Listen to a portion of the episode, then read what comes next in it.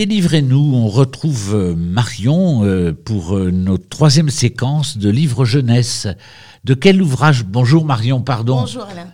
Je suis tellement impatient de découvrir ces ouvrages jeunesse comme si ça me faisait rajeunir, mais je crois que nous tous, hein, de lire. Tout à fait, mais c'est vrai, souvent il s'adresse aux petits, mais aux grands également. Évidemment, évidemment. Notamment l'album que je vais vous présenter, qui fait partie d'une collection qui s'adresse vraiment aux plus grands, voire aux adultes.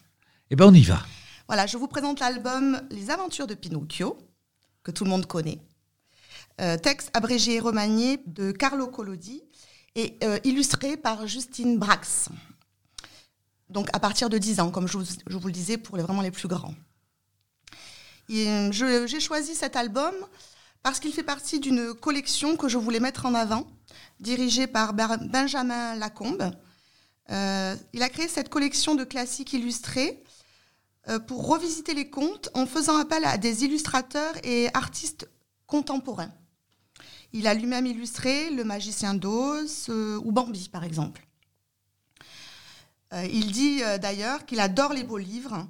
C'est l'esprit de la collection, proposer au public des livres à collectionner, créer avec un auteur et un illustrateur un livre de rêve. Je suis en train de feuilleter cet ouvrage. Ah, vraiment, les illustrations sont sublime. Je, je ménage pas mon adjectif. Vraiment, et c'est pour cela que j'ai choisi de vous présenter cet album. J'aurais pu vous présenter n'importe quel autre titre, car il travaille vraiment avec des illustrateurs euh, magnifiques. Et très bien choisis, car ces illustrateurs choisissent eux-mêmes en général le conte qu'ils désirent illustrer. Donc vraiment, c'est très personnel, très sincère, très honnête comme travail. Voilà. Juste peut-être pour revenir un petit peu sur l'auteur euh, du texte, euh, Carlo Collodi, euh, qui s'appelle d'ailleurs Carlo Lorenzini.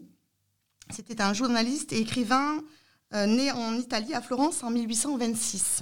Pour la petite histoire, Pinocchio a d'abord paru en feuilleton dans un hebdomadaire, le Journal des enfants, sous le titre L'histoire d'une marionnette, où il a gagné une large audience. Mais lorsque Pinocchio finit pendu au 15e épisode, les jeunes lecteurs de Collodi furent horrifiés. Donc les éditeurs l'obligent alors à prolonger l'histoire et à ressusciter Pinocchio par l'entremise d'une belle fillette aux cheveux bleus. Le personnage devient ensuite la fée bleue. Collodi parvint alors à un compromis. La vie de Pinocchio serait épargnée, mais en échange, ses châtiments deviendraient effroyables. Donc on est bien loin de l'adaptation de Walt Disney qui en fera un joyeux petit pantin qui désirait euh, plus que tout devenir un vrai petit garçon. Pour Disney, et on peut comprendre, la version de Collodi ne convenait pas aux enfants. Pinocchio était trop désobéissant, trop vicieux, trop pantin pour être sympathique. Donc ils en ont fait ce, petit pantin, cette marionnette qui deviendra un vrai petit garçon, euh, et de surcroît un gentil et charmant petit garçon. Eh oui, happy end. Voilà. Et donc, euh, je voulais aussi vous parler de l'illustratrice qui fait vraiment euh, le succès de, cet album. Justine Brax, elle est diplômée de l'École nationale euh, supérieure des arts décoratifs de Paris.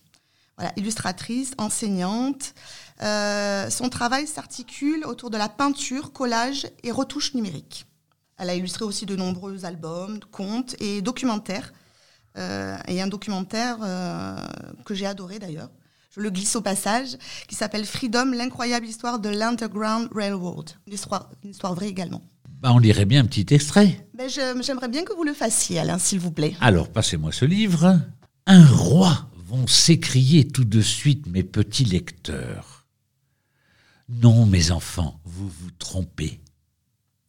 Il y avait une fois un morceau de bois ce n'était pas du bois de luxe, mais une simple bûche, de celle que l'on met l'hiver dans le poêle ou dans la cheminée pour faire du feu et réchauffer la maison. Mais cette bûche-là pleurait, criait comme un enfant et appelait au secours quand on lui donnait un coup de hache.